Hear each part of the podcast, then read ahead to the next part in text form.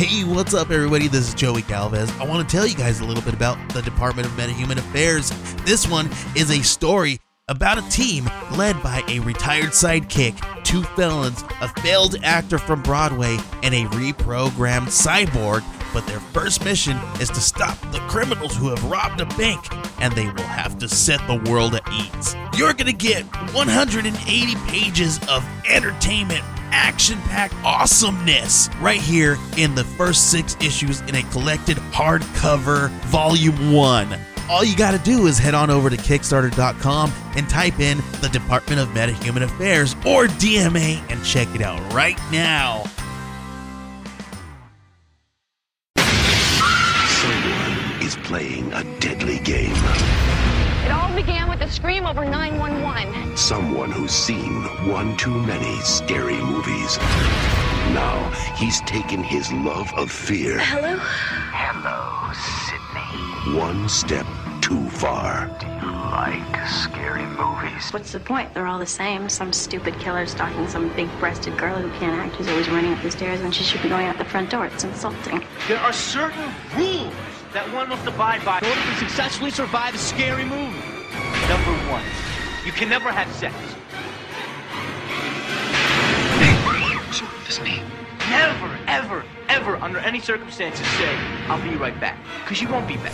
Get another beer, you want one? Yeah, sure. I'll be right back. He didn't make the rules. Police are always on track if they watch prom night at same time. He just kills by them. Don't answer the phone. To hide.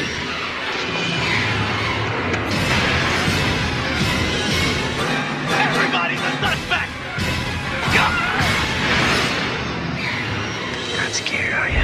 Scream.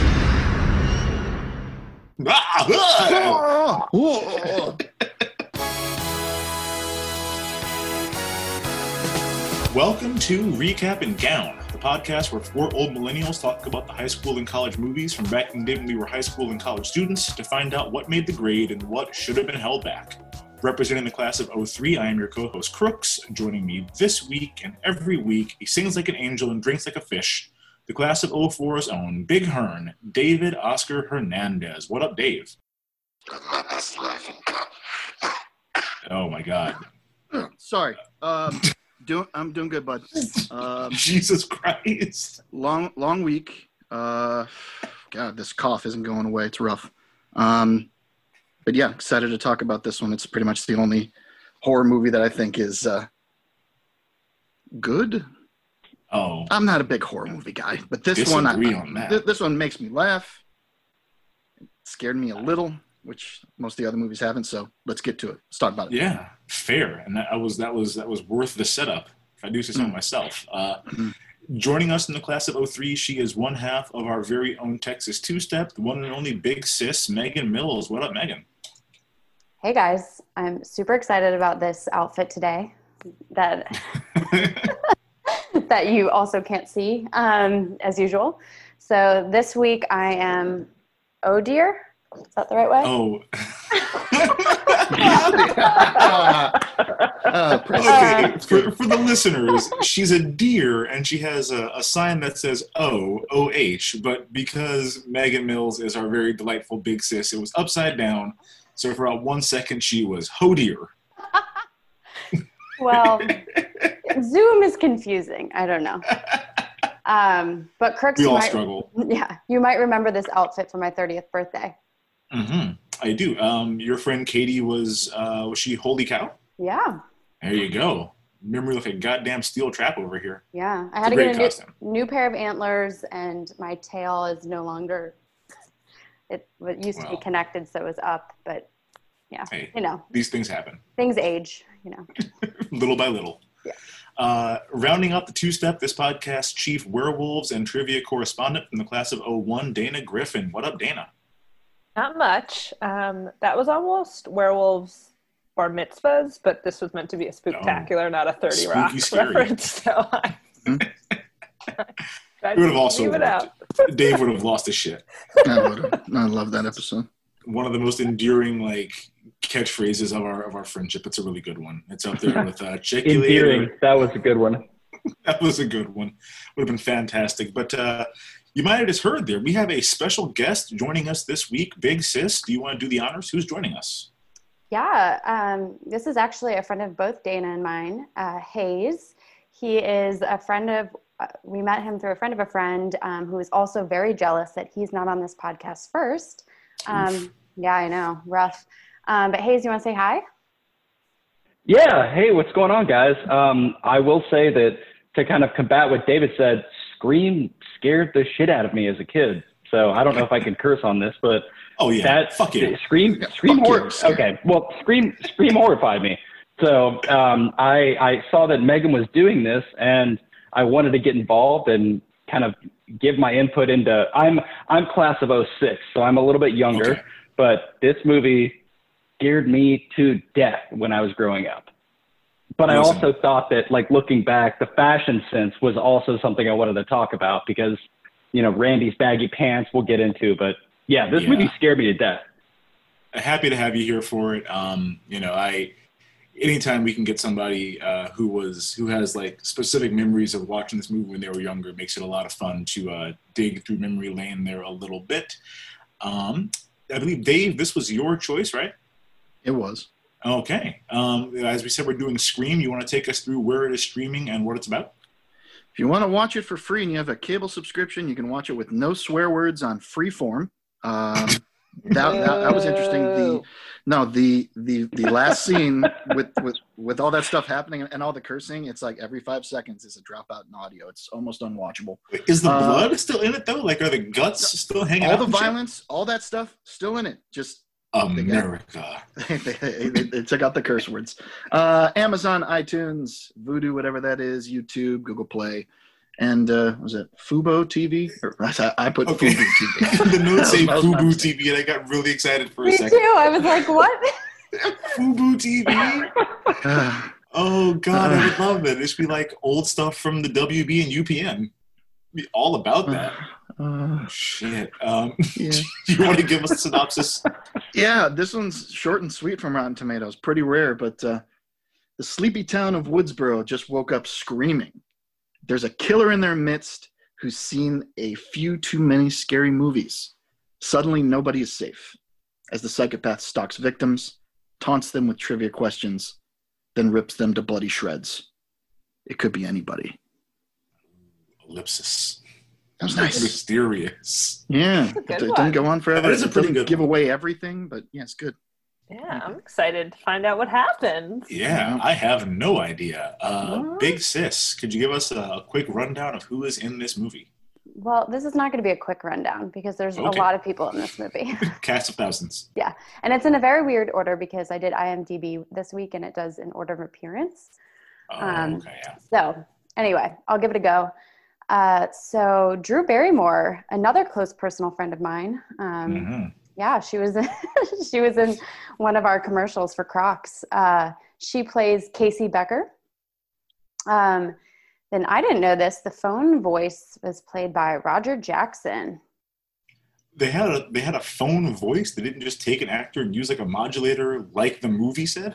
Correct. Yeah. Seems unnecessary. yeah. No, they It- got a very famous and prolific voice actor. He's got a ton of credits. Yeah. Huh. Okay. There we go. Um, Kevin Patrick Walls plays Steve Orth, who I had to be like, who the hell was Steve? And then I remembered it was Casey's boyfriend who was strapped to the the chair. So He's very just a mannequin. yeah, very small cameo. Uh, David Booth plays Casey's father. Carla Hatley plays Casey's mother. Neve Campbell uh, Sid, plays Sidney Prescott or Sid. Um, a baby Skeet Ulrich plays Billy Loomis.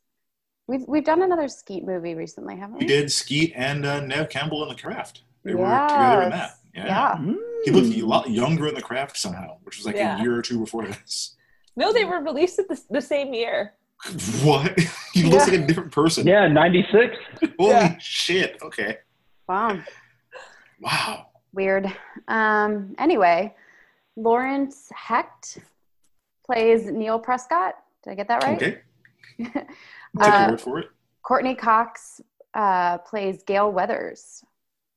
Um, W. Earl Brown plays Kenny Jones. Rose McGowan plays Tatum Riley. Mm-hmm. Uh, Lois Saunders plays Mrs. Tate. You have the other half of the Arquettes. Uh, David plays Deputy Dewey. Um, Joseph Whipp plays Sheriff Burke. Matthew Lillard, who we've just talked about a little bit before this, um, in a lot of things, plays Stewart. Um, Jamie Kennedy. I don't. I don't remember seeing him look like this ever, but he plays Randy. That's a name I don't need to hear over again. I'm, I'm Yeah. fine Best character in the movie. Yeah. in the dustbin of history. You don't need Jamie Kennedy to have a comeback. Um, this one's going to be a hard one. Live, live, Le- leave. Liev, leave, all, all the- Liev. Yeah, Yeah, all Liev. good. Okay. Liev Sh- Schreiber Leah. Yeah, plays yeah, yeah. Leo there we Schreiber. plays Cotton Weary, and then two weirdly unaccredited um, cameos. Wes Craven plays Fred the janitor. That's a good one. He's actually And Freddy dressed as Krueger. Freddy Krueger. That's crazy. Yeah, crazy. the hat and everything. Oh, that was I, fun. I hadn't, yeah, I did not catch that. Um, but I did catch that Henry Winkler played the principal. But why was he unaccredited? So uh, odd. Principal DeFons. I'll, I'll give you one more. Um, Okay. Linda Blair played uh, Oh, one of the reporters. Um, she was the little girl from The Exorcist. There's a shitload of uncredited people in this movie, like too many. I don't know. a lot of people. I always wonder why. I, I think he, he he didn't want to take anything away from the younger stars they were trying I to put over and get and, and get their big break. He's like, I'll just show up and people will be like, Hey, Fonzie's the principal. Cool. Yeah, Principal DeFons had like a lot of stuff to do and just was like, I don't need my name on this. And I'm like, he everyone was knows super over. He You're- was over the top. I loved it. It was so Oh, awesome. We'll get to it. He was, whew, he was doing some things. I have like a casting choice the other way. Like Oh, I haven't watched Scream 2 in a while, but I would Mm. like when they I don't know if we'll talk about this in the mo- like we do the recap, but you know, Cotton Weary being a character, casting Leah Schreiber in that role, not knowing you're gonna have a sequel, to me it was like, was that role bigger and it got cut? You know what was he I'm a saying? thing at this time? Like, was he? I don't was he think in? so. 96. I, I know I he's a thing now. so.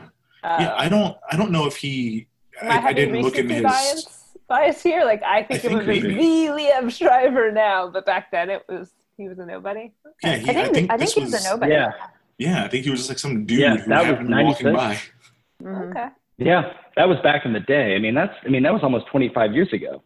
Yeah, weird coincidence though. I mean, that's kind of like we do um, on the deep dive every once in a while. We find somebody who went on to do a shitload of stuff, and like, I think that was during Rock and Roll High School. The guy that voices every version of Robin in like any animated, you know, Batman movie was in that.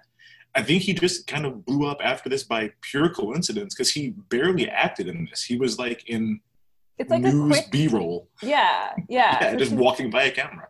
it seemed an interesting. I was like, why would you just? But yeah, I think if he's like not a big deal at this point, Yeah. that makes okay. And Never not to I'm give anything away, he he plays a pretty big role in the future Yeah, movies. Yeah. It's- You would Yeah. think so. That makes Yeah. sense. Yep. All Okay, right. Um, let's quick uh, go around the horn here and give some memories of uh, watching this as younger people. Big sis, what memories do you have of watching this movie before the pod? So we have a lost episode. Um, we do. guests, as you might remember, we there's some episodes that we did not air. So technically, I watched this before. However, when I went back to rewatch it, I I found out that I didn't watch it all the way through. so Come on. so this was the first time that I I've seen it all the way through. Was three days ago. Oh, and this is a movie that has quite a twist at the end, so that's kind of oof. Yeah, I was really I was really real. confused the first time we did this. What happened? Huh? Oh, Who? brother. Uh, Mhm. Dave, how about you? Um, couldn't see in the theater. I was 11. Uh, Mhm. so I think yes, my buddy Garrett's mom uh, rented because she used to let us watch out rated R movies, and I watched them. Like you know, it'd be really funny. Call my sister and pretend to be the scream voice, Oh, brother. and she lost her shit and almost called the police. I called right back, and she's like, "I was, I was about to call the police, Dave. Don't ever do that again." And I kind of stayed at my friend Garrett's house for as long of a day as I could because my mom's like, "You are in so much trouble. I just don't want to see you right now." I'm like, "Oh my god, oh my god." Oh, um, no. so so so yeah, we'll talk about other things. There were some copycats involved. when when this movie. Well, they claim that there were some copycat killings related to this movie too, and I saw what I saw on screen. I'm like, well, I'm not going to kill anybody, but I'll make that voice to see if I can make my sister scared, and it worked. I'm, I'm I'm just happy got in big trouble. with it. it, it was fun for me for about five seconds, and then you hear your mom yell at you when you're 11, and it's ugh. Uh, Yuck. yeah, no thank you. No thank you. Uh, Dana, how about you? Um, I don't remember necessarily the first time I saw it because also I think we're, we were all too young to see it in the theater at the time. um, but definitely remember being like, this is one of those movies that like I was oddly obsessed with. I think I owned it on VHS. Um, Oh, look it up, younger listeners. Um, Ask your and parents. could and like could quote like parts of it. Like I was surprised I couldn't quote. I was like, I, oh, I know this movie. I'll be able to like recite the whole thing as I watched it. Not quite true, but like yeah, definitely like really enjoyed this for some very bizarre reason. Was probably very scared the first time or two, and then like totally fine with it. But yeah, I was real big fan of it for some weird reason. Okay. Um, Hayes, you mentioned that this this uh, really did kind of stick with you and scare you as a as a kid. Um, what were some memories that you have of maybe watching this the first time, or you know things that kind of hung around for you? So, dude, I remember the first time I watched this movie, and my buddy had that like travel TV that you put in between your parents' seats when you were like For sure. driving, like living on the East Coast, that you like put in between the seats driving to the beach, like a 12 inch screen. And we had like the SV cables we hooked up. We fa- his sister, who was older than us, somehow got the VHS. We put the VHS in. Shout out to my VHS homies, but we put that in and we turned it on. And within, and I was spending the night at his house. And within 15 minutes, I called my dad and I said, "You got to come pick me up. Like I don't want to spend the night here." Like I, I had a full blown freak out. Hmm. So it, it, yeah, it was, it was so terrible. And I remember specifically, and spoiler alert, but like Drew Barrymore dying at the beginning for me was like, holy shit, dude. Like this is, this is different than Michael Myers tracking down, you know, his victims in a slow motion. Like she's dead real fast. And I called my dad and said, you got to come pick me up. So that was, that was step, that was like the initial. And then from there on, it's like I've loved it, but it still scares me. And it's cheeseball, but it still scares me to death. I, I get it. Uh, I had a, a similar moment that I don't want to delve into too much here. When I was eight, I uh, went to my friend's house and watched A Nightmare on Elm Street 4 and uh, was traumatized for multiple years after that. Because, you know, eight years old is too fucking young for Freddy. Um, for me, uh, I, like Megan, I had never seen this before Lost episode. Um, I've mentioned a couple times, slasher movies aren't really my thing, never really have been. So, like, I was very aware of this movie in high school, but never, you know, made a point to watch it or anything. Um, I did see Scream 3 in the theater and was very confused by everything, particularly about why Dewey was like a walking corpse in that movie. Like he had a limp and like one of his eyes didn't work anymore. I think he just like fell down the stairs while fully healthy at one point. I'm just like, I don't know, why is he a cop? So I had a hard time with that one. But uh, yeah, this was one that I only saw for the pod. I think this might have been the last Lost episode that we did before um, Dana joined us and we leveled up. So uh, yeah, a relatively recent watch for me. Um, Megan, did this make the grade for you as an adult, or should they have held this back? Well, seeing how I three days ago was also an adult, I first saw this. Um, you know, I don't think I loved it the first time. I think it grew on me um, the second time, and I think seeing the end actually helped. Um, Yeah, that would help. yeah, um, I mean, it it it like it, it was more scary than any of the other movies we've talked about. So if we're going for that, I would say, I mean, I would say like a solid B. Okay. Yeah, for sure, scarier than things that we've seen um, thus far in the spectacular. Uh, word to idle hands. Dave, um, did this make the grade for you, or should they have held it back? Yeah, it was, it was great. As someone, I'm not a big horror fan of the horror genre in general. This had the comedy that I enjoyed, and, and it made fun of itself. It didn't take itself too seriously, and it made fun of a lot of the tropes that were kind of, I don't know, uh, used to death uh, over the Uh, course of the 70s and, and the 80s with all these movies. And it was trying to just put an end to all we're going to do is just make sequels to all these movies from the 70s and 80s and see how long that'll take us. And this was like creative and new and kind of started the, you, you see movies like paranormal activity after this and a lot of new ideas with horror um, that but i mean now with paranormal act, activity and stuff like that they're making four or five of those so they're kind of getting into the same track as previously but uh, yeah this one i just wish i was scared by it. I tried I, I watched it in the dark late at night. It was windy outside i was hoping that there'd be like a branch smacking against the wall Oh, or something like that or like weird noises and i think i'm just desensitized. No dice. i don't know man. I don't know You've seen things. uh, Dana, what would you what would you come down on this one with? Um, so I think like thinking back on it, I think what I liked about it at the time is that, and I don't know if I would have known that this is what we have called it back then, but it was like meta. There's a lot of commentary and jokes about horror horror movies. There it is, the accent coming Oh, out. there it is. Um, scary movies. Um, you know, and, and uh, like I think I enjoyed that take on it because I think at the time, like I was like thought of myself as a bit of a film buff. I thought this was like funny.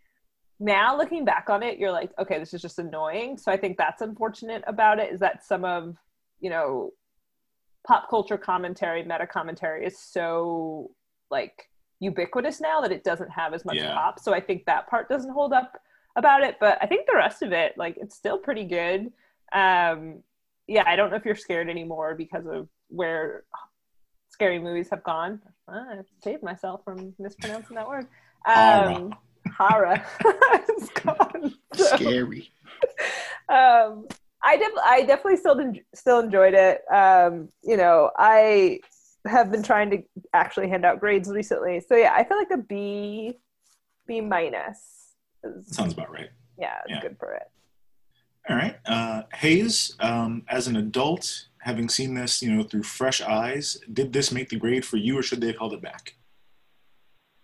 Um, I still give it an A minus. I feel Okay. like it's it meets the mark because of you know you've got Wes who you know did all of the Nightmare on Elm Streets and his work on that is just as cheesy but just as incredible and Mhm. he creates these unforgettable characters and to me that is something that is as scary you know as a, an adult as it was as a kid like obviously as you know a 30 something adult i'm not as worried about somebody breaking into my house but i had nightmares about it and it's something that i think can still kind of creep back into those thoughts and up is something that's a potential and yeah i it's I, i'm a solid a minus Sounds good. All right. Um, for me, this made the grade. Um, I still don't love slashers, but there were, you know, some things that, um, you know, a lot of this movie I think didn't make a ton of logical sense uh, why a killer would behave in some of these ways and things. But um, I never did get bored watching it. Um, and there were some performances, uh, notably Matthew Wood and um, Henry Winkler, that were a lot of fun to watch on the screen. So yeah, this made the grade for me. I don't. Um, yeah, I wish I wish Ghostface was an actual ghost because if I'm going to be scared by a movie, you better put a ghost or a ghoul or something in it. But um, before we jump into the recap, does anybody have any fun facts?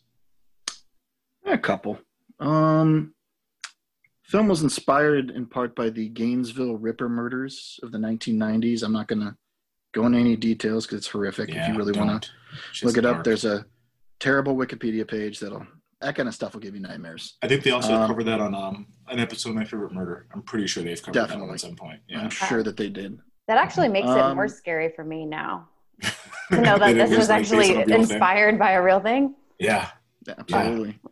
Um, Roger Ebert, of course, Mhm. gave the film uh, three out of four stars. Thought it was pretty good. Uh, he appreciated the quote in jokes and the self-aware characters, but was confused over whether the level of violence was quote diffused by the ironic way the film uses it and comments on it. So he's like, I get, get the that. jokes, but does it really diffuse all the violence? Is this just violence for the sake of violence and entertainment? So he didn't love that part, but he thought the quirky stuff was cool. Okay. Um, okay. and uh, won uh, best movie at the '97 MTV Movie Awards. So I, I'm curious what else it was up against.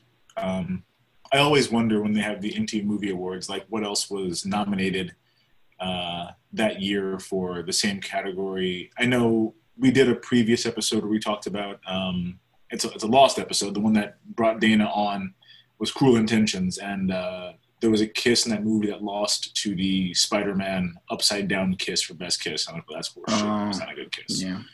Um, but yeah, I always kind of wonder when I see the MTV Movie Awards in particular, like what else was hopping with the Oh. youth culture at the time. Do you want to know? I, I yeah, I was gonna say I might have pulled it up. Did, did I beat you to it, Megan? No, go Dana. It's a race. Uh, it was up against Independence Day, Jerry Oh. Maguire, The Rock, not the person, the movie. Um, Oh my god. he was still Rocky Maivia at 97. yeah. Wait, um, It was a kiss in the rock. that was the best movie. No, this is just best movie, not best Sorry, kiss. there was one more, Romeo and Juliet. But I feel like when you say The Rock now, no one remembers the Sean Connery, Nicolas Cage classic. I assume, Christian but I've never seen One of the best. It's one of the best ever. It's All great. right. What mostly has me confused, I don't think of The Rock or Jerry Maguire being appealing particularly to the MTV fan base. The They Rock just- is not a movie for like young teens to, to super love. I think Definitely it's just not. popular movies. Like I guess. Wow. You I'll remember when like the MTV Movie Awards like used to be a thing? You were like excited to Oh, watch. yeah. Now I Yes. couldn't tell you when they were on, who hosts, what's. I'm not it, sure so they're still yeah. doing them. They do. like, I, do they still do them? It's I know they do the COVID, so- VMAs still because my, my wife is a middle school teacher, so she has to like watch the My VMAs wife. to know what the kids are going to talk about the next day at school. But yeah, I uh, hmm. Uh, sorry, Yeah, one Matthew McConaughey won Best Breakthrough Performance for Time to Kill. What a wild! What? more. You, guys, you What? guys, you guys, Vivica A. Fox and Will Smith won Best Kiss. they should have. All coming that coming was round. a great kiss. This is a lot. Wait, hold on. For what? Independence Day. Independence Day. Independence Day. Yeah. Oh, the kiss oh, at the yes. uh, yeah. Yes. Sorry, we're just El- we're El just Toro. reading everything on Yeah, the right. We are- we 1997 are off MTV track. Awards. And We are now a. Wikipedia No. podcast.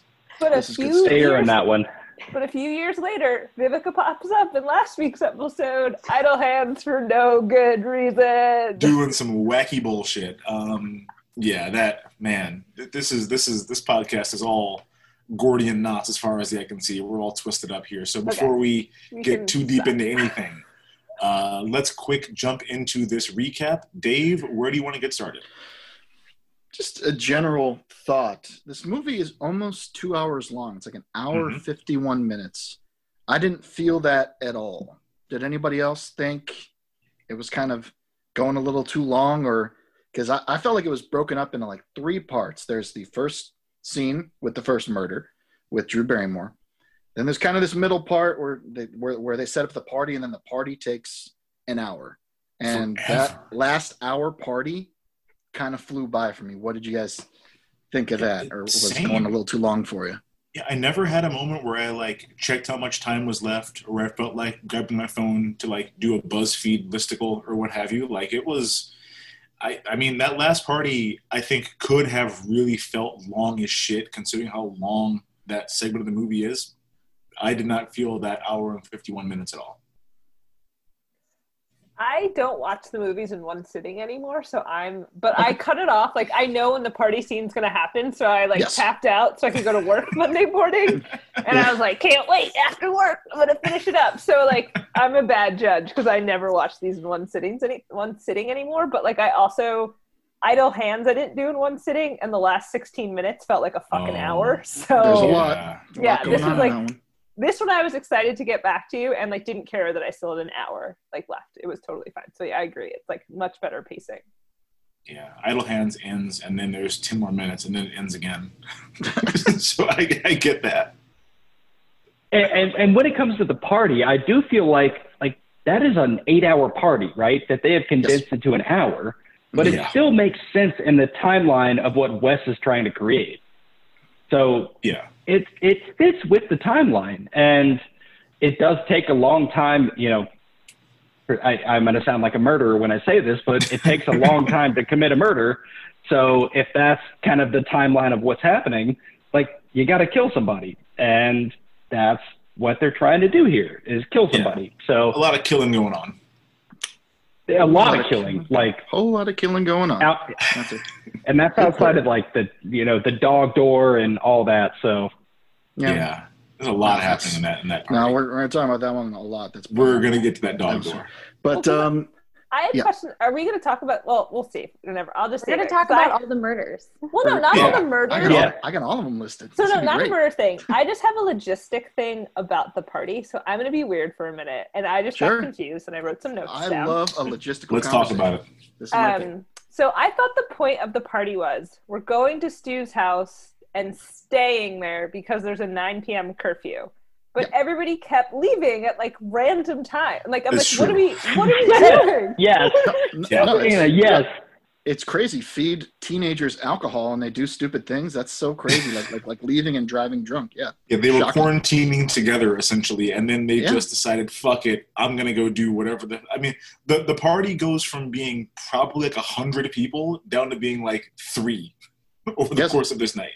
And b- all before midnight too, Three. because because at one point Yeah. Billy says like, "Oh, it's after midnight. It's the anniversary." You know, so I'm just like, yeah, did they not get there until after curfew? Because to me, curfew also felt way too late. So just a lot of things that I literally like. I don't know why I never connected that. Maybe because we live in curfew lockdown times now. we're used to it now. But I never. How dare you like- violate?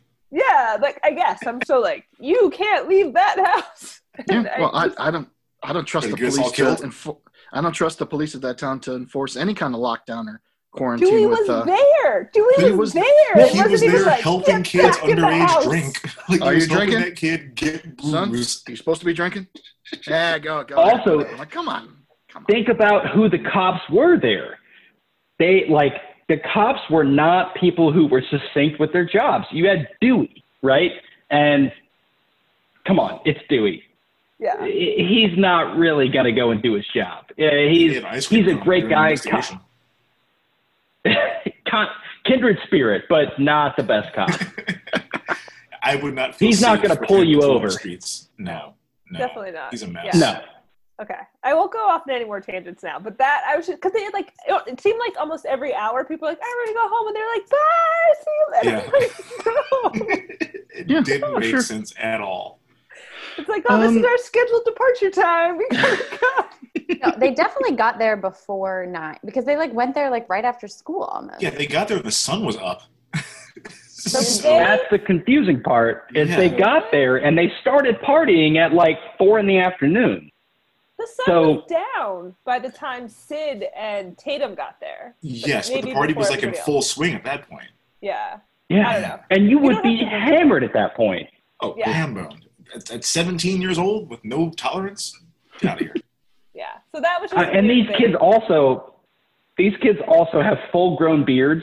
Yep, So yep, adults. Adults. yep, these all are of them. grown people. So, I wanted to talk about all the murders individually. Some will be quick, some not. So, let's start at the very beginning with all that. Um, I guess we'll just do this uh, segment that, that, that we've been doing this month for all these scary movies uh, called uh, I'm so scared.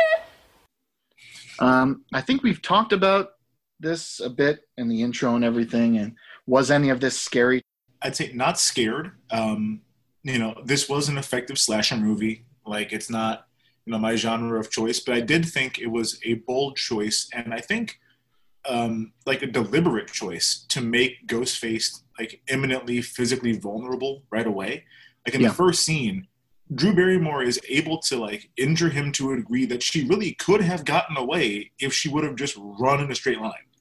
Yeah. She kept him like looking back over her shoulder and stumbling around and shit, but like she she basically could have gotten away. Tatum pretty much beats him in a fight. Like she Yeah. beats the piss out of him, hits him with the beer bottles and the whole nine. Um, you know, so I think it was it was a smart choice to um, and very different from what you see with Jason and Freddy. And I don't know if we're counting Pinhead because he's not really a slasher; he's a demon, I think. Who lives Um, in your dreams, right? Well, yeah, Pinhead Yeah. lives in your dreams, and so does Freddy. Okay. Um, and Freddy's the Dream Master. But I, I Ugh. usually you think of slasher movies where like the killer can't be hurt. We saw that with um, with uh, I know what you did last summer. That dude apparently was impervious to pain despite being like an old grizzled fisherman. So Yeah. Yeah, I think it was nice Yeah. to make it so that we understand right away. Oh, you could hurt him. Like you can hit him with things, and he'll fall over and shit. That was a nice touch. Grizzled, calloused fisherman. Yeah, that's what I thought was him. He had Salty calluses dog. all over his body. Yeah. I feel like the Drew Barrymore killing was the scariest because she's like trying to call her parents and her Yeah. parents are like Yeah. inside and only if she could like speak and her throat wasn't Mom, split and she was like Mom. slowly dying. It was just like Yeah. that moment I was just like, ugh, like I will ugh. say, uh, could not speak, and I got that. Could have thrown that phone at them. They were like All right. 15 feet away. They were very close by. Throw the fucking phone.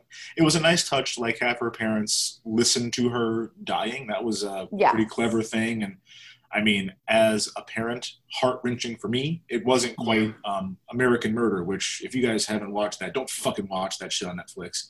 Ooh, it's fucking dark. But yeah, to watch um, to watch her mom like go through the anguish of listening to Casey like bleed out on the phone was tough. Um, but yeah, throw the phone, just throw it. You, you're you can see them; they're very near you. Yeah, I had a thought about that. She must have had a vice grip on that phone. I mean, she was dead and still holding on. like dragged and it's Yep. still and I'm like, it looks like a dainty dainty hold, but I'm like, I'm pretty sure Right. if you drag me across my backyard, I'm that's falling out of my hand. Uh, Right. rigor mortis sitting setting with her. that's the that, but that's the Wes Craven play, you know, is is Yeah. having that situation. So that's where Wes came in and really did a great job. And I'll say like that part of that movie when I saw it when I was a kid, that scared the shit out of me. Cuz I, I was like that. I'm going to get I'm, I'm going to get murdered in my house for sure. This is how it's gonna go. I had an aversion at like going to friends' house because like I always grew up in a house where like it was dark, we put the blinds down. So like anytime like you can see out, like so that just at the time it was like a yeah. I'm like, why didn't she have any blinds on her window? Like this is so scary. Like, and I still get freaked out by Yeah. that. Like to this day, who could be? They could be standing there? right there in the dark and we can't see them. What's going It's, on? I think I think it's that. I also think like why are you having a very casual, flirty conversation with a dude on the phone who you do not know when you do I have mean- a boyfriend?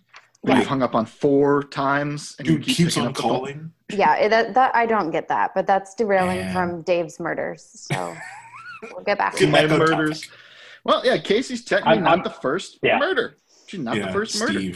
Poor Steve, because she got the question wrong. But, like, Sorry. How Yep. did he get killed? Like, how did his? It's like when the blood, ex, the blood exploding from the last movie. Like, yeah, yes. he got disemboweled just- so fast. Light flipped on, stomach cut open. but in a matter of like thirty seconds. Because when the light went Not off, even. the light went back on. Not even. Like, it's it's record time for these two dopes. One of whom is Matthew Lillard, who is Yep. clinging to his sanity by a thread. So Yeah. I don't know how they were able to cut him up, put his insides on his outsides in in record time like that. It, could there be like no, no, I don't know. I don't even know how to theorize it. No? Never mind. I don't know. Come on.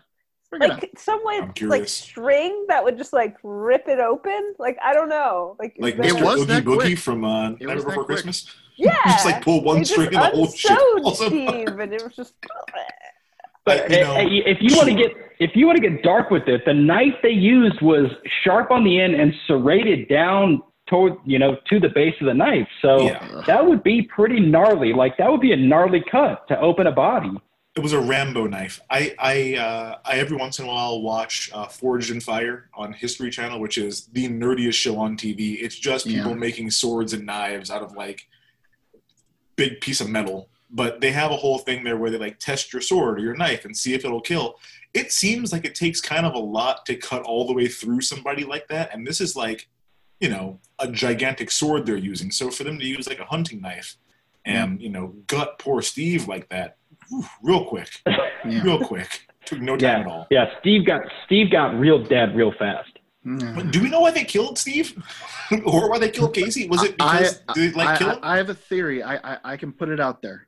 okay. There is a part a little later where Stu says where they were where they were all talking by the fountain, and uh, didn't you date uh, Casey before? Yeah. Uh, I'm like, are, are they just killing exes who dump them for other people? Maybe because they are Yes. immature and the worst people in the world. It kind of feels like if that's what you're gonna do, given my history of watching like Dateline in 2020 on teen thrill killers in the 90s, Yep. you do that and then you're done. Like you don't True. you don't do that as like a lead up to the kill you want to do. I think they used it as practice, most likely, and uh, that that's really the only connection that I could find. Because my first thing, one of my big Casey Becker questions was why. For what? For who? like she wasn't bothering anybody. She's Why? at home. I'm a in that- philosopher. that, Why? You know, I think they filmed. sweater. I think they filmed the rest of the movie and then said, you know what, we need a bigger hook, and we have Drew Barrymore. Might as well Bring it together. call her up. So- put her on the poster. That brings that brings in one of the fun facts that I found that Drew Barrymore says specifically that she did not want to live in the la- like she wanted to die in the first five minutes of the film.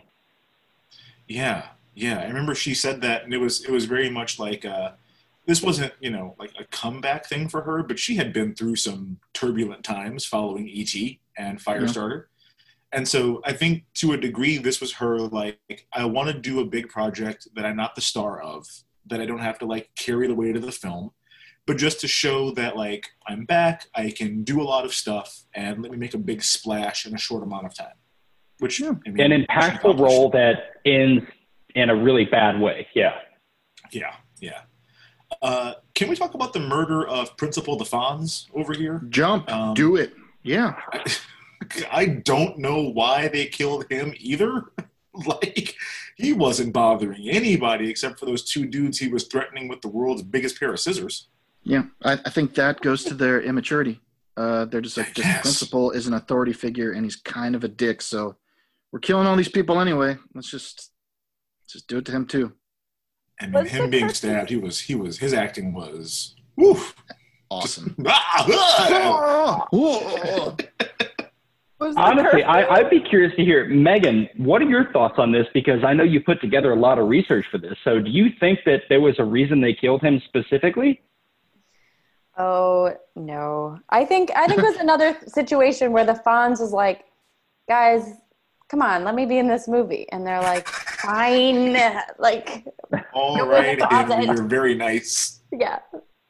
Fine. I mean, that that actually, because now that I've seen the end of it, it brings up a lot of questions about like truly why did they kill all these people? Like at least in the idle hands one, like we knew why they were killing people, generally speaking. Well, the hand Did is we? the devil. It's like it, it- the hand just likes to kill shit. Yeah. Like at least in that one, it's like the hand likes to kill stuff. This Right. is like, I mean, we got why they killed people in I Know What You Did Last Summer, except Right. for uh, Johnny Galecki. He didn't even No, die at we- all. Max. Yes, we did know why. Oh, we He we he we pulled up. made up. a reason why he was a a passerby I did not- best. I think that that was a good reason. It was a reason at least. Yeah, I think if you're killing people, just you know, maybe the principal was a dick to for the them. It's just like fuck it, we've already killed. We're gonna kill like six or seven people. What's eight? I Yeah. You know how guess. many? But Or- Dana, Dana, why are Dana? Why are they in the bathroom? Like he, why are they That hanging out make there? And why did? I'm That's not gonna lie. I forgot how he was killed. So I. Well, he was uh, killed in his office. Um, he was he Oh, was, was for he some killed in the office, not the bathroom? Yeah, he was in the office. He put on the ghost face mask and scared himself in the mirror twice, which was Yep. some Oh, classic that's Henry right. Winkler. He's a bit jumpy. He's yeah, a jumpy He was fellow. real jumpy, and then he Yeah. just got killed in his office. Uh, the bathroom was when they tried to that was kill Neve Sidney. Campbell. Yeah, Yeah. they tried to kill Sidney in the bathroom. I assume whichever one of them that was just like spent the entire day in that stall on the off chance she happened to go into that bathroom and wind up alone, which is like real inefficient, bud. Yeah. Yeah. These are the kind of questions where, where if you ask yourself that, you'll drive yourself crazy. Like, how did do you it. know when, why, But why here- did that happen? That's right. Here's my Yeah. main question: Were they always together, or were could they operate separately and kill separately? Well, I think they were operating separately, I, but well, only they had the did operate costume. separately. Yeah, I think they only had They the one operated costume, the one separately because, yeah, because Sidney's boyfriend came into the window after um, what's his name was killed. Like, so Yeah. she, Sidney was in her bedroom. Her boyfriend came in the window and didn't understand why he was there, and a murder had happened. Right? And when Casey was being But- killed, but they Stu's alibi that he was at Tatum's house, probably banging it out from what they the way they made it seem. Well, but the one where he climbs in the window, like that's what I mean. Like they they were both there. I think Like for that one, they were both there. Yeah, they were- they were both there. Are they always both there, or No. okay? No, because yeah, they were dropped the separate cell for some of these. He did drop the cell phone like a dope. Um, Yep. I think I think there were there were some where they were there together, working together. They were obviously working together at the party. Um, I I don't think they were there together when they killed Casey. I think that I- was separate. I don't think they, were have together. to have been. Well, but no, because because Stu said that he was over at Tatum's house that night. That was his alibi. I was like, well, it couldn't be. I couldn't be the killer. I was over at Tatum's while she was being murdered. Yeah, I don't. I think they had to have both been there. Otherwise, Steve would not have been able to get cut open that fast. That's Too a much- point. Too much I- things. I mean, yeah, he got cut open quick, and then also, I mean, they also like gutted Casey and hung her up from the tree. That would have taken two men. Neither one of these guys is like a big burly motherfucker who can like hoist a dead body up into a tree like that. Oh, Like no. leopard. Yeah. That's that's a 15 minute job. Like Yeah, if you're putting a dead body in a tree, that's that's yeah. A lot of specificity there. 15 minutes. Hmm. Interesting. Well, you got to think about the weight. It's it's, a, You it's seem to a lot about no, murdering. Hey, I yeah, I get it. Um, 15 I feel like we we normally have a segment that says like, could an iPhone have solved this? And i'm i don't want to go too far with it. I think Yeah. if they had phones and could text, this whole how did they coordinate is so much simpler. Yeah. Yeah, know, you're would have made this a lot easier. You're on that app that the message signal. You're signaling one another. Like Yeah. it's super simple, but like the orchestration back in '96 to pull this off, I am very impressed because Stu seems like shiny object. He's out. Like so. He's incapable of doing anything. I commend Billy for being able to harness that wild energy of Stu into a murder uh, spree. Yeah, I love props to him. So da- Dana, you think this is all Billy and no Stu? I think I mean, would you think for Stu could do anything? Stu was Stu Stu is was a good time friend. Let's do some crazy. like He's kind of no, a wuss too. The the way he's complaining, not really complaining at the end. He's like, oh, he's crying. He's he's he's he's the he's the beta cook of the two. He's This is George he's and the Lennie beta. of Mice and Men shit here. You know, like Stu is George. He's just you the way that um, when, when we're- were talking earlier about the uh, video store scene, the way that Stu is kind of like right on Billy's shoulders and like kind of rubbing, he's like right on there. I'm like, yeah, one, of the- this this guy needs the massage, the other guy is gonna give it, and uh, that's he, he. You got the idea guy, the guy who's gonna make everything happen, and the guy who's gonna do as much as he can, as much as he's capable of. But he's definitely number two. and listen, word to He's Littlefinger, so- the king shits in the hand wipes. So he's the dolt in this situation. He's the guy who just does the stabbing when the stabbing needs to happen, but Billy is planning everything out. Yeah, well, because Billy had Billy had the motive. There was no reason. I don't think that Stu would have been killing anybody. I mean, you know, I don't think there's a reason for him to want to kill. I think, I, I think, I mean, to the extent that Billy had a reason to kill your dad, if that's your reason, don't kill everybody around him. But Yeah. um, you know, Yeah. there, there's that. But so, who do we think is attacking Tatum? Since that's the next big. I had the same thought. I I think that had to have been Billy. I don't I don't think Yeah. that Stu would have just. I mean, listen, I I understand that for some people, Matthew Lillard was a teen heartthrob. Rose McGowan is Wait, so what? Wait. insanely out of his league. That's a thing time- that happened. That's a thing, out. Megan. Time out. Yeah, Who? I know. Uh, people. I people may out have there. thought Matthew Lillard was See? attractive. See, I- that's a I, thing. I'm a I'm a I'm a I'm a straight guy with tattoos, and I think that Matthew Lillard is is a, a absolute Yeah. dime. No, he He's he's a got that handsome Michael. fella, but- yeah, he he's got that Michael Phelps thing going, like like the like the long wingspan. He's like tall, skinny. a swimmer's I, body. I can see that. Yeah, Probably. Megan, you look disgusted. Uh, there's there's a, there is a contingent of people out there who think that he's a good-looking dude. I think I think well we'll I find out, I agree. suppose. We I don't know if we would all agree. I would say that Rose McGowan was comically out of his league, especially Oh, yes. in this movie. And so it's like, dude, Very much. I, I I think if he was alone with her in the garage, he would forget what he was there to do, and they would just wind up making out. I think he'd be like, "Oh, it was a joke after all." Like, you have on that shirt with the world's hardest nipples. I'm not gonna kill you anymore after all. like, I think that's where that would go for him. Um, so I, I think that had to have been Billy killing her. Yeah, I think before we go into more, because I do want to talk about uh, the Tatum Yeah, killing. It's it's it. definitely the most creative in, in the movie. I think she's also the most, uh, I'd say, well dressed or most interestingly costumed in, in the movie. So I'd She's say wearing the most uh, stuff. She's definitely wearing the most. Yeah, definitely that that way. So let's uh, let's talk frosted tips and butterfly clips. I think. Why not? All right. Uh, Yeah. Megan, what outfit caught your eye this week? Well, speaking of Rose McGowan, um, I chose the outfit where I think they were going back into school the day that everything got shut down, but um, she was wearing like a crop top, super tight baby tee jersey. Football jersey. Yeah, football jersey. um, and then red pants could have been bell bottom, definitely Mhm. not jeans. Not sure what, what material that was. Um, but yeah, it's a look that you don't see anymore. Yeah, I believe those pants were velveteen. Is kind of Ah. I think that might have been the material for those.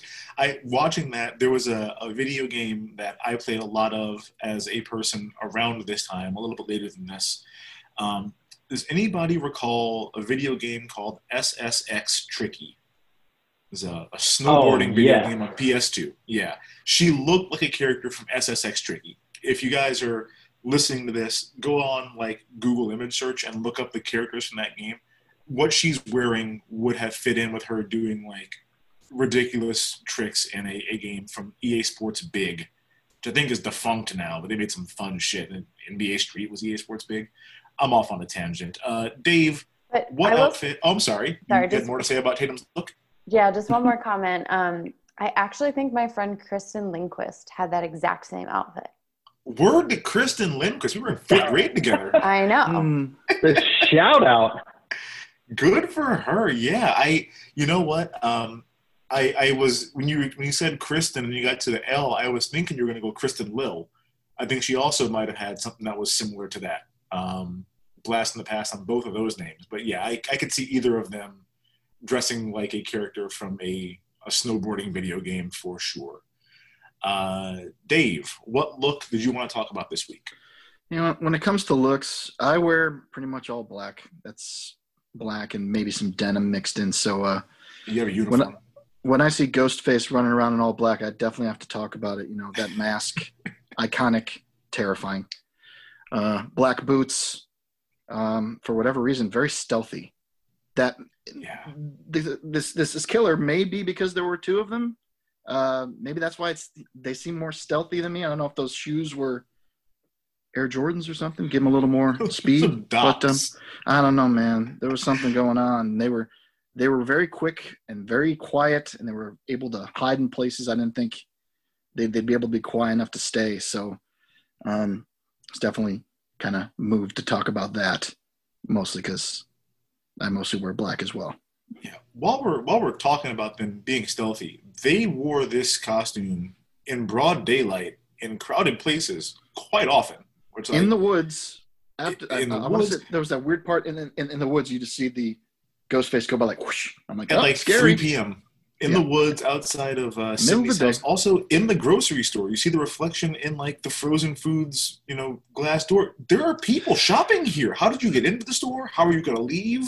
Yeah. Like I, you are in a crowded place in the school probably to get into the bathroom and to go kill the principal. Yeah. They're just wearing this for no reason, especially because nobody would even think twice about either of these two dudes just like walking around in public. They're not like known criminals or whatever. Right. Anywho, Dana, um, what look did you want to talk about this week? So I'm also there aren't a lot of fashion options. Truth. So um, I will also be picking a Tatum look. Um, gonna go with her party look. It does borrow the same top from earlier in the film, which is Mhm. like a pale lime green yellow turtleneck short sleeve sweater situation. I don't Exactly really know what it is. why. Deal with it Um, yeah, so she, you know, her favorite top, it appears. Yeah.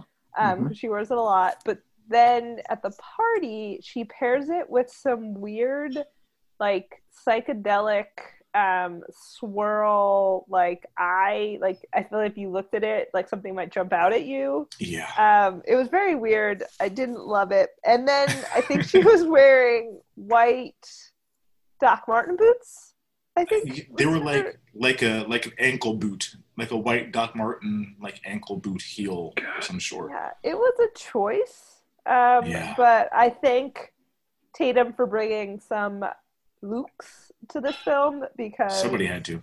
yeah, Neve's not doing much for us, which No. Neve Neve was dressed up as a mainstream teen for the whole movie. A hundred percent. Uh Hayes, what look did you want to talk about here? Man, I got to tell you guys, like Randy, I feel like is overlooked. And I, I'm low key a little bit obsessed with Randy in this movie for a lot of reasons, but his look was just, you know, the JNCO jeans, but it's also the top. Like, he's, first of all, Randy has facial hair of a 31 year old man. The guy's rocking a goatee and the chops on the side. And he's also pushing the, the shirt. He's got the t shirt, but also the short sleeve button down with the JNCOs and the skater, you know, like back in the day, the, I, I guess they were DC shoes, but Yeah, probably. that was the vibe. And he was, he looked, it looked good for a 90s movie, but he also looked like he was 42 years old. Yeah. Yeah, that was that was me in high school for a little while there. I, I didn't have that exact outfit, but I wore shit a lot like that, and I also had like a full beard as a freshman in high school. So, I I I, I mean, I wasn't as weird looking as Jamie Kennedy because he's got like a weird face and uh, expressions in general. But you know, that was that was the look that Because the, goat, the goatee is like trimmed out, you know, and like it's Yeah. manicured to look, you know, it's not like a you having a full beard. That his goatee and all that shit was manicured out. Like he made it to look like that. it's shaped in a way that I don't think very many high school kids were capable of pulling off at that time. Uh, that's a lot of a lot of. But it was effort that goes also cutting that. awesome. Yeah, he he was. I think he's overlooked in general in this movie. We haven't really talked about him. He's. I feel like his whole character is kind of like um, a little bit of an avatar for the director, a little bit of a, of a Wes Craven avatar, like the guy that's super into filmmaking and you know wants to talk about the craft of filmmaking and all that shit. I think he just kind of put himself in the movie and picked Jamie Kennedy as the vehicle for that. Um, for me, it we can't talk about fashion in the Scream cinematic universe without talking about Gale Weathers here.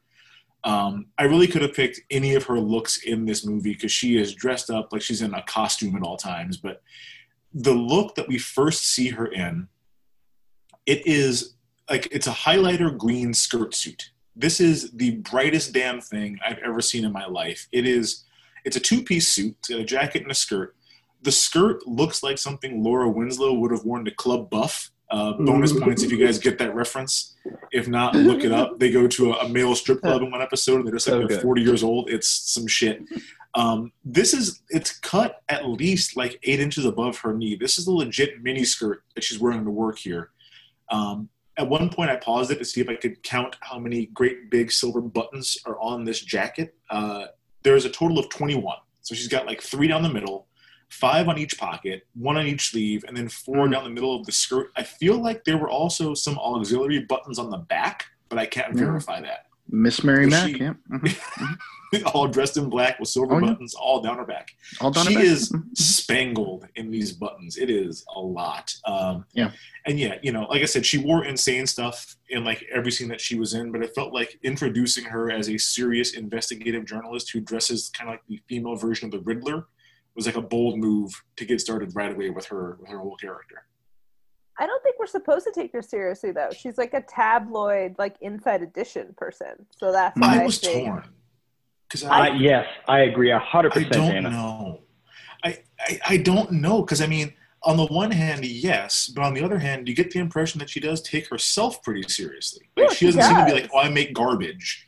No, she you know. definitely does take herself seriously. Yeah. But that does not mean she actually reports for reputable news. For sure. I mean, Well, there- so like, But I, she ends up with Dewey, and She doesn't end up with oh Dewey. fuck! Spoiler alert. Doofy. But- Deputy Doofy. Yeah. She Wait, ends up with what? Dewey. yeah, yeah.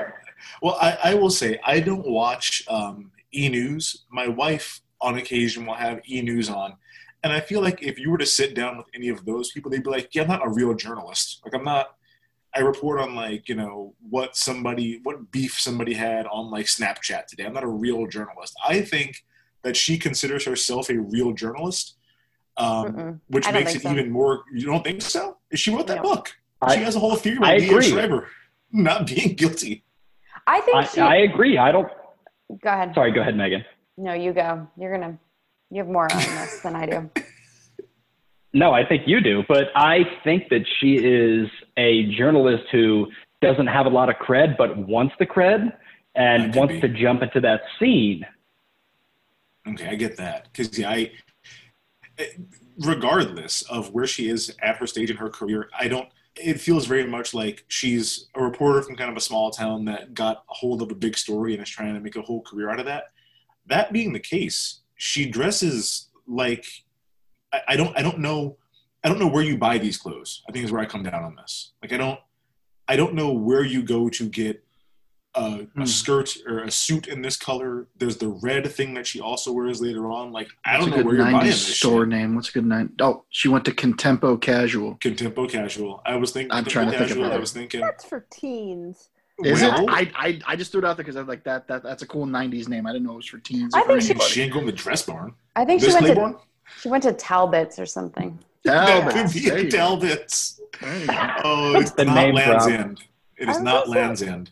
I was trying to think of like there was like a news magazine show, which is probably what she's uh, like reports for that used to come on like my local like Fox affiliate when I was a kid, and I don't know if it was like early Inside Edition or something else, but they had Early like a- edition.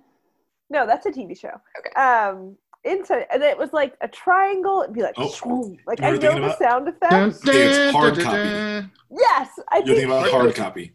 I think she was like a hard copy Dun. person. yeah. She definitely works for a Fox affiliate.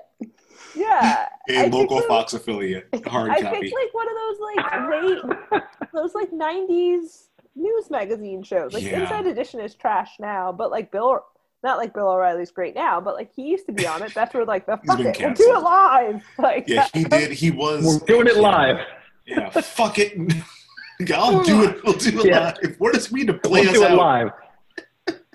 Okay, we are thing very off topic, but I All think right. she We works do- I'm for having a fun. shitty It's okay. news magazine, but she takes herself seriously and is trying to jump to that next echelon. And I think she thinks if she could nail down this Woodsboro year anniversary Okay. murder thing, yeah. She's definitely trying to make a career out of one story. No, I can you think of a know, lot of- So journalists have Dana- done that. Dana, do you think she associates her outfit in the movie with her correspondence to making her move on the one year connection to Woodsboro? I don't know why she wears that outfit. It probably does not read well on television and it blows blows the camera out. I don't know why, but I don't know. Maybe she's like, yeah, back in Woodsboro, it's my big. I don't know. Or but yeah, Gale. Look at me. Look at me. Speaking of Gale, we can talk about the next actual murder. Are we Hey. done with fashion? Are we done with I- fashion? yeah, we've we've covered all the looks here. Let's Oh, take done. it back to the killings. All right, Um, look at that segue. Let's just go. Uh, let's just let's just stick with the party. That's that's, that's such a big part of the. It's pretty much all the movie is is the Yeah. party, and at the It's end, uh, most obviously Tatum trying to trying to crawl through, crawl through that doggy door. I felt so bad for her. Yeah, she she really did try to get out out. of that thing, and And there's like a Yeah. big metal bar up there. I'm like, that's gonna really mess her up. And uh, there's a, I believe it's a Genie Pro 82, uh, one third horsepower garage door opener. That's all it took to, I guess, when you see later after, uh, after you see uh, uh, Sidney uh, falls into the boat and gets out, she's like, oh my god, oh no.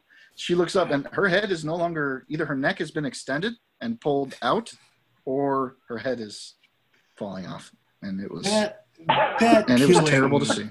Man, okay. The, first and foremost, this movie has a real fixation with like electronics exploding and sparks. Yeah. I feel like that's not what happens if you like overtax a garage door opener. It doesn't like Mm. start shooting sparks all over the damn place. You might get some smoke, maybe. Yeah.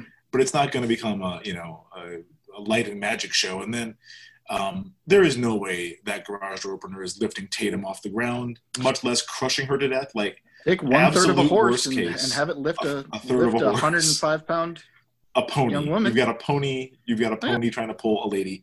At think worst you do it. case, she gets like a nasty bruise around her waist and maybe like a bone bruise on her ribs, and she's just kind of like stuck up there. But she's not. Ouch. getting like murdered by this thing. Yeah, like aren't there set? So okay, this is where I'm gonna. This is like in the house I live in now, which I've only been in for like two years. It's the first time I've ever had like an electronic garage door Ooh, opener. you fancy. Ooh. you know, real exciting. I live in the burbs. Yeah. But like, there has to be like, there's got to be a fail safe that like too much weight and it's gonna like stop. Yeah. Um, Yeah. yeah, was Yeah, my first question, for and then the second one is she tried like so we we know because for some reason the, she tries the garage door opener, which is just a switch on the wall or like a button, which is not how it works in my house. Um, It was the but 90s. like, but like, wouldn't you? Oh, it, oh, I know it doesn't work. Can't you just pull it up manually? I don't think I can pull mine up manually. You got the red dangly thing that's supposed to. if you help have you that, pull it up. you can pull it. Yeah. If you have I didn't that, see anything. I, I think- I think I may have missed it if there was something dangling that you could have pulled it with, but I didn't see it. See, I growing up, I in like the '90s, we had the pull lever on my garage door that released that, but you could never, you could pull it up manually. But I agree with Dana, like it's not going to kill somebody. No, Yeah. you, you you're gonna get hurt a little bit. Is like the worst thing that's gonna happen. You'll get stuck. But also, why why is a dog door on the garage door? I oh, don't know. That's a That weird was my place biggest- so the dog can get into the garage and then scratch the door to get into the house. I guess. There's a cat Like, door. I think it was an Cat went outdoor. out. It was an outdoor cat. It was a cat door, and Who's an outdoor cat? What, what are we I- talking about? I, I have feral cats. We're just going to send them out. And You mean a come in bobcat? like. No, It's a No. bobcat. we have outdoor cats Cat. in this neighborhood. Uba. My little outdoor cat pops up in the windowsill. This is also my home office, and I wave to him, and he pops up, and then he just goes back to his house. So outdoor cats are a thing. Wow. I don't have to like it. I don't have to oh. like But it, you but I, can't I, I fit through accept it. it. Like as a human, you can't fit through that door. How Right. big If is a that? cat She's a door, you small cannot lady. fit oh, that. absolutely not. Why She's would she even petite try? woman, but yeah, I don't know. I, I think she had a better shot just like kicking the door, like kicking a hole in it, or like ramming her body through it instead of like trying to squeeze on through. Yeah. Yeah, Or you're I- in a I- garage where like people are working on cars, grab something to fight the Grab killer something. off with. Or smash another bottle and get it sharp and let's do some stabbing. Stab, She stab, made stab, a, a stab, stab. series of, of bad decisions. in Idle hands. in the garage. Beer Yes. bottle goes into Through the, the skull. skull, not Yep. broken by the skull, lodges in Damn, the skull. Dana. That's right. In in the That got forehead. dark quick. Yeah. It happened in last week's movie. It did. For it sure. happened last week. That episode, uh, man, that was a fun one. Yeah, it, I yeah, you can't explain why that happened uh, in that movie or why she just kind of gave up fighting. She was beating the shit out of him. like, was grab grab a wrench. There's probably a baseball bat in there or a hockey stick or something. Keep going. True. It's a garage. I assume it's a full. It's a suburban garage. It's fully stocked. It's got everything Oh in it. yeah, It, it has They a fridge. sports. You're gonna have a lot of sports stuff in there too. I mean, Yeah, If there's if there's beer in the garage, there are things in there to fix a car that you can hit somebody with. there's a crescent wrench somewhere. that's fair. Also, Um, why did exactly. she go Yeah. in there by herself in the first place? Well, she went to go get beer for Stu. She was getting a beer. yeah. She was getting a beer. She got six. It's probably it's probably a place where she's comfortable. She's she's with Steve with uh, Stu. That is She's Stu's been there before, yeah. and she's like, "Yeah, it's just, I'm just going to the garage, whatever." No, It's- there- it there are has never been scary before. There are No. people being murdered She got left and right. beers. Okay. There's a killer on the loose. That's true. Even go in the before that, there's a keg in the kitchen because we come. Oh, you're into right. Hit, like drinking straight out of the keg, so there is Yeah. no reason to go to the garage for more beer. So, so Oh, guys, maybe right, maybe yeah. that Yeah. was Stu that that murdered her. Maybe he sent her into the garage to isolate and murder her. Oh, Brian, fuck. you might be right. That is not good. Whoa, Okay. that might be right. Does Holy your guys' shit. minds? All right, we should keep moving. MVP. MVP. um, so uh, I, I think at- I think that's I think that's a Dana discovery. I think Dana called that one. That's pretty Look at great. guys. That's pretty that. great. Um, in the little uh, chat we have uh, during and before and uh, text back and forth, I wrote down "follow the gun," Yeah, Brian. man, Um, this is some shit. And and and at first I thought I, I knew exactly where the gun goes, and God. you guys bringing it up and being like, "Yeah, it's weird," and I looked and I'm like, "Yep, I lose it for a moment." So, if you can tell me where it goes between Yeah. where Billy getting it back and Gale using it again, and explain that to me, I'd appreciate it because I I- was Confused. This is like my own personal Zapruder film. Like Mhm. the, the first time that I watched this for the podcast, I'm like, okay, I, I think I know what happened, and then I lost the gun, and then somehow Gale had it, and I'm like, well, I'm not going to rewatch that scene, but I'm very confused how she got it. So let's. I, I've tracked this thing to the best of my ability. Um, Okay. Sidney has it 1st uh, when um, Stu and Randy run up to the house and she has the gun. She runs inside with the gun. Billy takes it from Sidney. Gale gets the gun from the floor uh, after. Um, I think it's after like Sidney bursts through the closet and like knocks it from his hand. So Gale has it for a second. She tries to shoot it. She can't fire. Oh no, I'm sorry. That's not okay. Yeah, she got it. She got it from the from the kitchen. right? While they were stabbing each other Yes. because they're crazy fucks. Yes. Yes, Mhm. they That took was their eye off the gun like some dumbasses, and that's when Gale got it. She couldn't fire because the safety was on. Billy kicks her unconscious and then takes the gun from her. Billy then drops it after Sidney busts out of the closet and stabs him twice with an umbrella somehow. Right? No, Yes, you ma'am. can hear her. She Oh. somehow has it, and just you can hear her just drop it on the floor. Like The, you can. well, the important part is, hold on, and you know what? Whether whether it happened when she stabbed him or she dropped it is kind of inconsequential because we can all agree it's on the floor outside of that closet door from that point onward. yes. No one picks up the gun again from that point onward. Then Gale winds up with the gun outside of the house when she shoots In the Billy. thresh, in, was it the we call it the, the threshold, the, the, the front threshold. door? she's the, yeah, the- she's the on the door threshold. frame? Yeah. So so did she run into the house, grab the gun, then run back outside to shoot from a better distance? or that doesn't or, make any goddamn or, sense. Or or Mhm. there's a second gun. There no. There cannot be a second gun. There's This is a two one- There can't. There are two No, but the gun, the killers didn't have a gun. The gun came from Dewey's holster because he's not a good cop and he So got that would mean stabbed in two the back. guns. So Well, I, have I- Dana. I have a question about that though, because they said when they're unraveling their plan, which we haven't really talked about, but basically Billy and Sure. Stu are the masterminds of this whole thing. They're going to frame it on Sidney's dad, and they say he stabs you a bunch of times and then shoots him, like, and then he shoots himself in the head. So Right. to me, their plan always called for a gun. So did their plan also always call for Dewey being there, or did they have their own gun? Oh, see, I thought I thought they just kind of thought that shit up on Yeah. the fly. I thought they were just like, well, we have this gun now, let's shoot this guy. Maybe. That, I don't, I don't know. Yeah. I don't know. I guess they could have. I mean, the Dewey's a bad being cop, so there- they could have planned that part out. Well, that's true. The Dewey being there is like a, contingent, a contingency plan for me, right? Like mm-hmm. you can't plan for him to be there. And also taking the shot that they took with that gun is not easy. Yeah, So you have to be a good shot to take that shot initially. But Which one? that's The also on- Wes Craven. The Randy shot or the shot The, of Billy? The shot of Billy, because The the, Randy Billy shot's shot. like, yeah, the, the shot of, of of Randy is like point blank in the chest out of the blue. Oh, sure. Okay. yeah, yeah, exactly. was. Yeah, the Billy He was- he was shot's the tough one.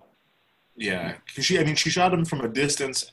Yeah, I, I just kind of feel like if there was two guns, okay, that would explain. No, because still, how did she get it outside? No, I know. I'm just saying. Dewey, Dewey has two guns, holster on both sides. no one would give two Dewey Okay, two so- guns. So let's say let's say there are two guns. Let's say there are two guns. Yeah. How do we how do we recreate that? What does that mean when it comes to the movie? If there are two Oh. guns. I don't know. This is there's- going Still ends up, it still ends up the same. This this is just conjecture and I just, I just don't know how. I, I don't, I don't know, man. It's just But fun to so talk about. I'm I'm in the Reddits right now. Okay. Oh, Uh-oh. the Here we Reddit. Yes. For our older listeners, it, Ask your we call it parents. the That's where we're gonna Reddit. get the For best our info. younger listeners, we just call it Reddit. Um, so apparently, there is only one gun that belongs to Deputy Oh, Dewey one. Riley. That's what I thought.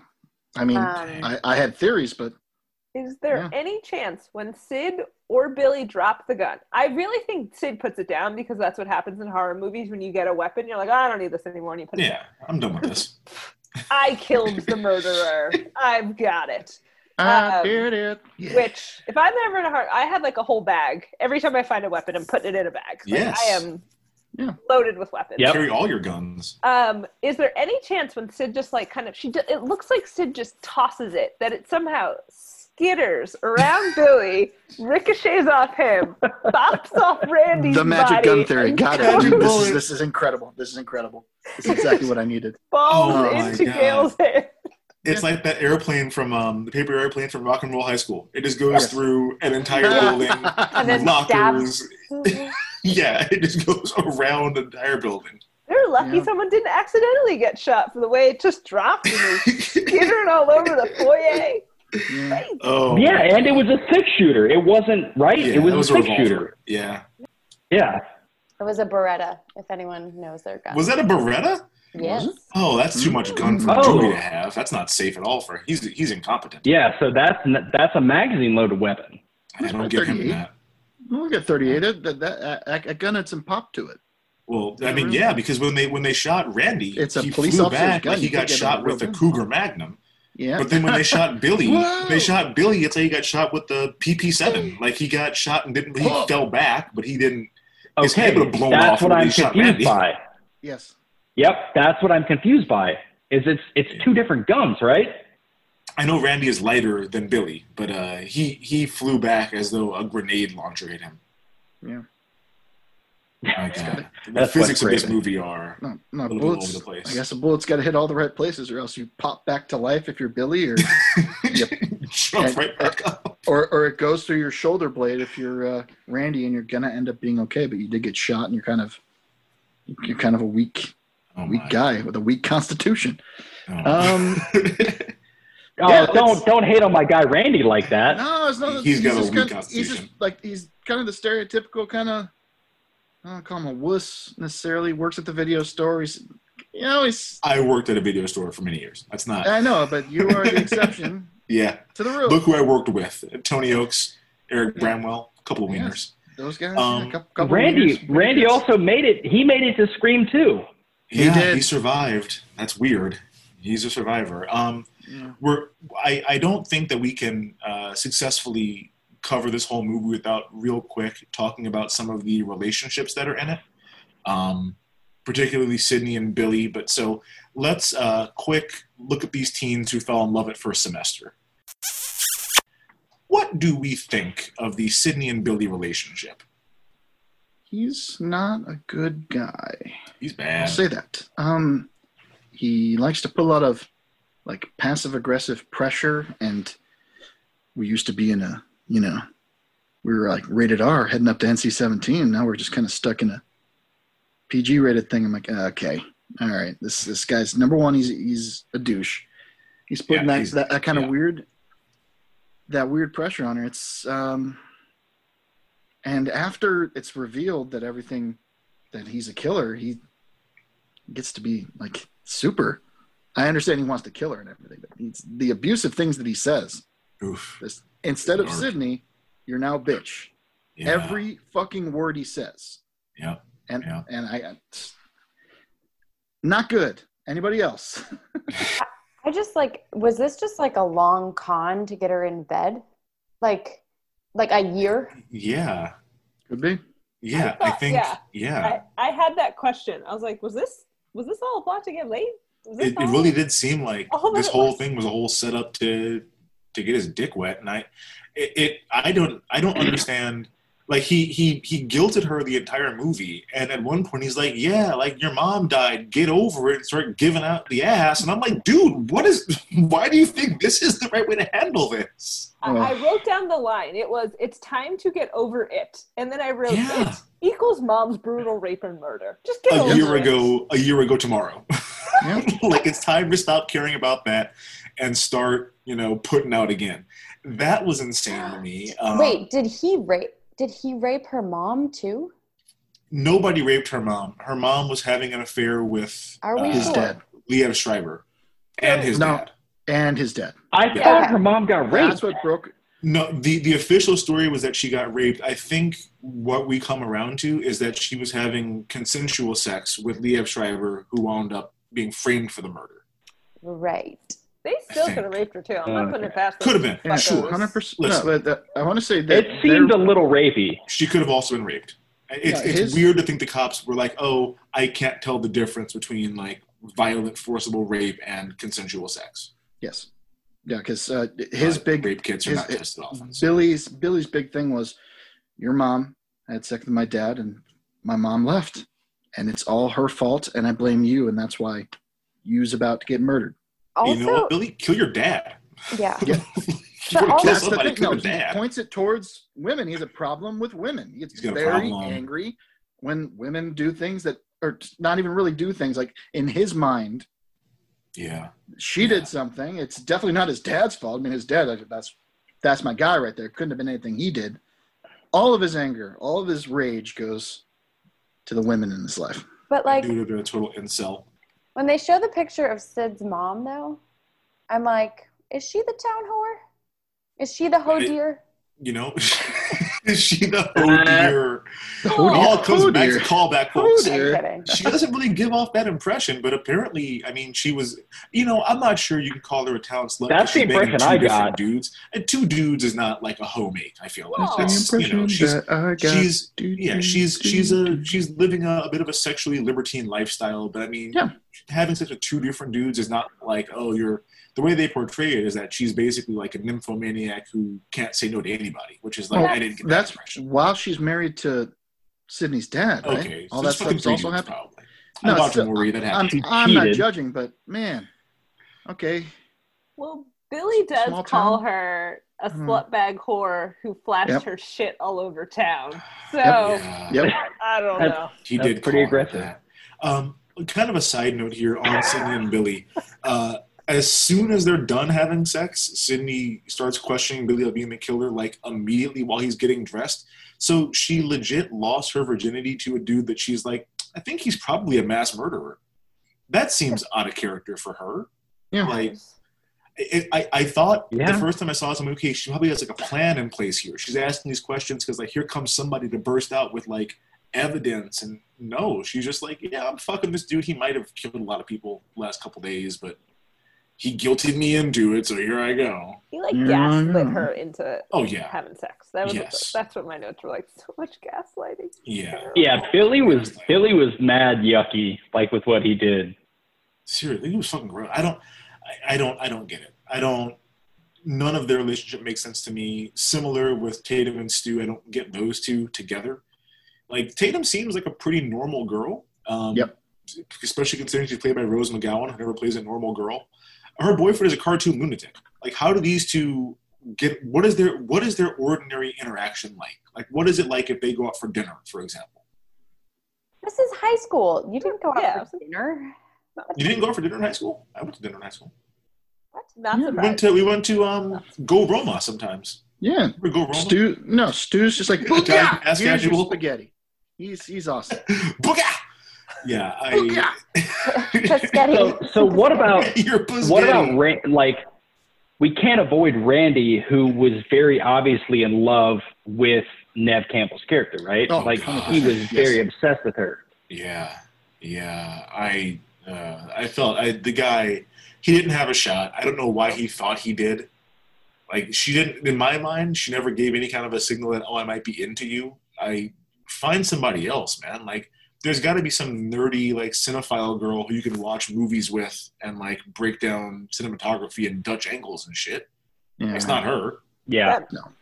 that might have been one of my favorite Stu moments when they're like talking about it at the movies at the video Oh. store, and he's like, "You have a chance," and he does that like, like no, no, not at all. Not never. No. No, no, no. Yeah, that is that is some peak Matthew Lillard right there. Just mugging for like a solid five seconds. oh, it was great. It's it's the millennium. Motive doesn't matter. I'm like, that's Yeah. such a weird, weird thing to say. Like And it's that. not the millennium; it's 1996. You guys have Oh, a ways to go. Hey man, we're getting Things there. A few change. more years. I was- Six We're ninety getting- nine. I I was hoping to see like some sort of shot from Sidney and Randy. Like I because Randy's a good guy in my eyes. He's not a bad guy. Of the guys in the movie, he's the best one. But I also think he's just kind of a drip. Yeah. Like, he doesn't. He doesn't seem like he's any fun. Just kind of a drip. It's Jamie Kennedy. Eh, hard pass. He Yeah. seems to be he seems to be Yeah. friends with the cool people though. if these people are the cool Are they people. I think they're the cool with people. I have, s- I have so many questions about that. But Well, he's he's at least friends with Stu, who I think is one of the cool people because he's friends with Billy. I think Billy's supposed to be a cool guy, right? He's King shit of fuck mountain, I Maybe. guess, right? Yeah, he's I supposed- think yeah, be exactly. King should have fucked Mountain. King shit.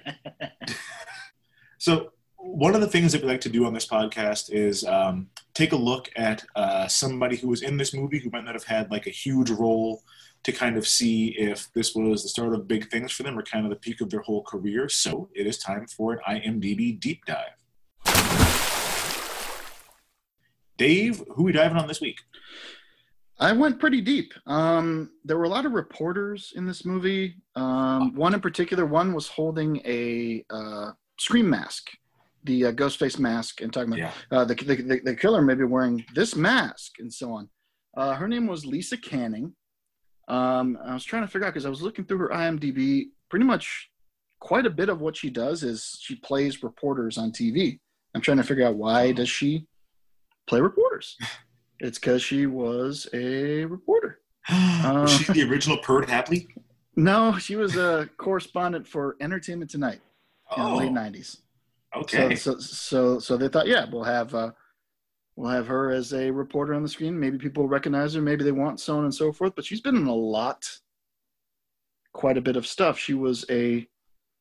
They said she's a hostess on. I've never watched Dancing with the Stars, but I think she may have hosted a couple segments oh from well. like 2005 until 2013. well, Nellie's um, on Dancing with the Stars right now, so I'm currently. So you're watching? There, Yeah. so uh, people all over the place. Uh, she had uh, one of her first roles was on A Different World. Oh, love Uh, a different world. Parker Lewis Can't Lose. That, that's another show I haven't heard about in a long, long Yeah. time. Um, good. She played two different characters on Baywatch, which Huh. fun in the very in the early '90s. Um, let's see where else. Charmed on TV. Uh, a lot of The Young and the Restless. Mm, mhm. Um, CSI Miami, CSI New York. Um, uh, she played a TV anchor on Scandal. That's that's pretty Oh, cool. My wife That's, that's, nice show. Uh, Parenthood, the TV show. Um, she was a anchor in the film Bombshell. You saw that about Fox News and Roger Ailes and all that. She was like Bombshell. it was a smaller part. Uh, she was on Vice Principals, the, the TV series. If you saw that with, uh, I'm trying to Yeah, remember. I'm trying to Walton remember Goggins, I can that Walton. I can never. I can never. Walton Goggins, and uh, Kenny Whatever Powers. the Danny um, McBride. Kenny Powers. Danny McBride. There you go, Danny Most McBride. Principals. credits- So good. Most recent Yeah. credit, uh, The Bold and the Beautiful in 2020. So she's still working. She's still doing good. I mean, good for her. Good for her to get all those credits. I mean, you know, I, obviously a lot of it's as a reporter, but you know, do what you're good at. Yeah. So, guys, that does uh, bring us to the end of the podcast, and just like the end of the school year, that means it's time to hand out some superlatives. On a personal note, super happy this is the last week of the spectacular because doing superlatives with like one or two survivors isn't that much fun. So, like, looking forward to getting a, a full cast of characters again for, for one of these, but here goes. Uh, Randy is most likely to make every girl he dates sit through the director's cut of I Spit on Your Grave on their second date. He- he- There's no third dates. Sidney is most likely to really need to sort through her trust issues around sex with her therapist for a really long time. It's like, Fair. She's gonna be. I mean, this is gonna fuck. If this is how you lost your virginity and then you murdered the guy seconds later, like that's and he, oof, a lot to sort through. Uh, yeah. All right, guys. So next week we are bringing you a very special episode, uh, like that one time Sean from Boy Meets World joined a cult and Corey had to rescue him by showing him what a real hug felt like. Um, in honor of the upcoming election, which uh, will hopefully free us from the gradual slide towards Mussolini-style fascism that we are currently on. Next week we're talking about the 1999 Reese Witherspoon Spoon. Matthew Oh, wow. Broderick, You want- Dark you Com- wanted I'm, to- I'm Megan over here. Oh my God, Reese Witherspoon. Um, dark comedy election. Uh, if you haven't voted yet, please make a plan and go vote. Uh, if you have an absentee ballot, find somewhere to go drop it off so Louis DeJoy can't fuck it up like he was trying to fuck it up and everyone caught him. If you are voting in person, put on your mask, stay in line as long as it takes. If you're voting for Trump, uh, the fake news won't report this, but through an executive action, he actually moved election day to Wednesday, November 4th this year. So don't rush out there on Tuesday Mhm. with all the rubes who don't follow the real news. Um, now that I'm off my soapbox, that does it for this week's episode. If you like what you heard, pop on over to iTunes, Spotify, Google Podcasts, or wherever you get your podcasts, and be sure to subscribe, rate, and review. Uh, apparently, reviews really matter because that's how like more people find out about our show. So I'm gonna be thirsty like Lindsey Graham on Fox News real quick and full on beg you guys to leave us a review of what we like about the show. I'm gonna need some of Uh, that money, please. I Yeah, money, please give me money. Give me money. Please give me money. Uh, if you don't like what you heard, to quote Billy, you, my friend, are a total fuck rag. Take it easy, millennials. We'll see you next week.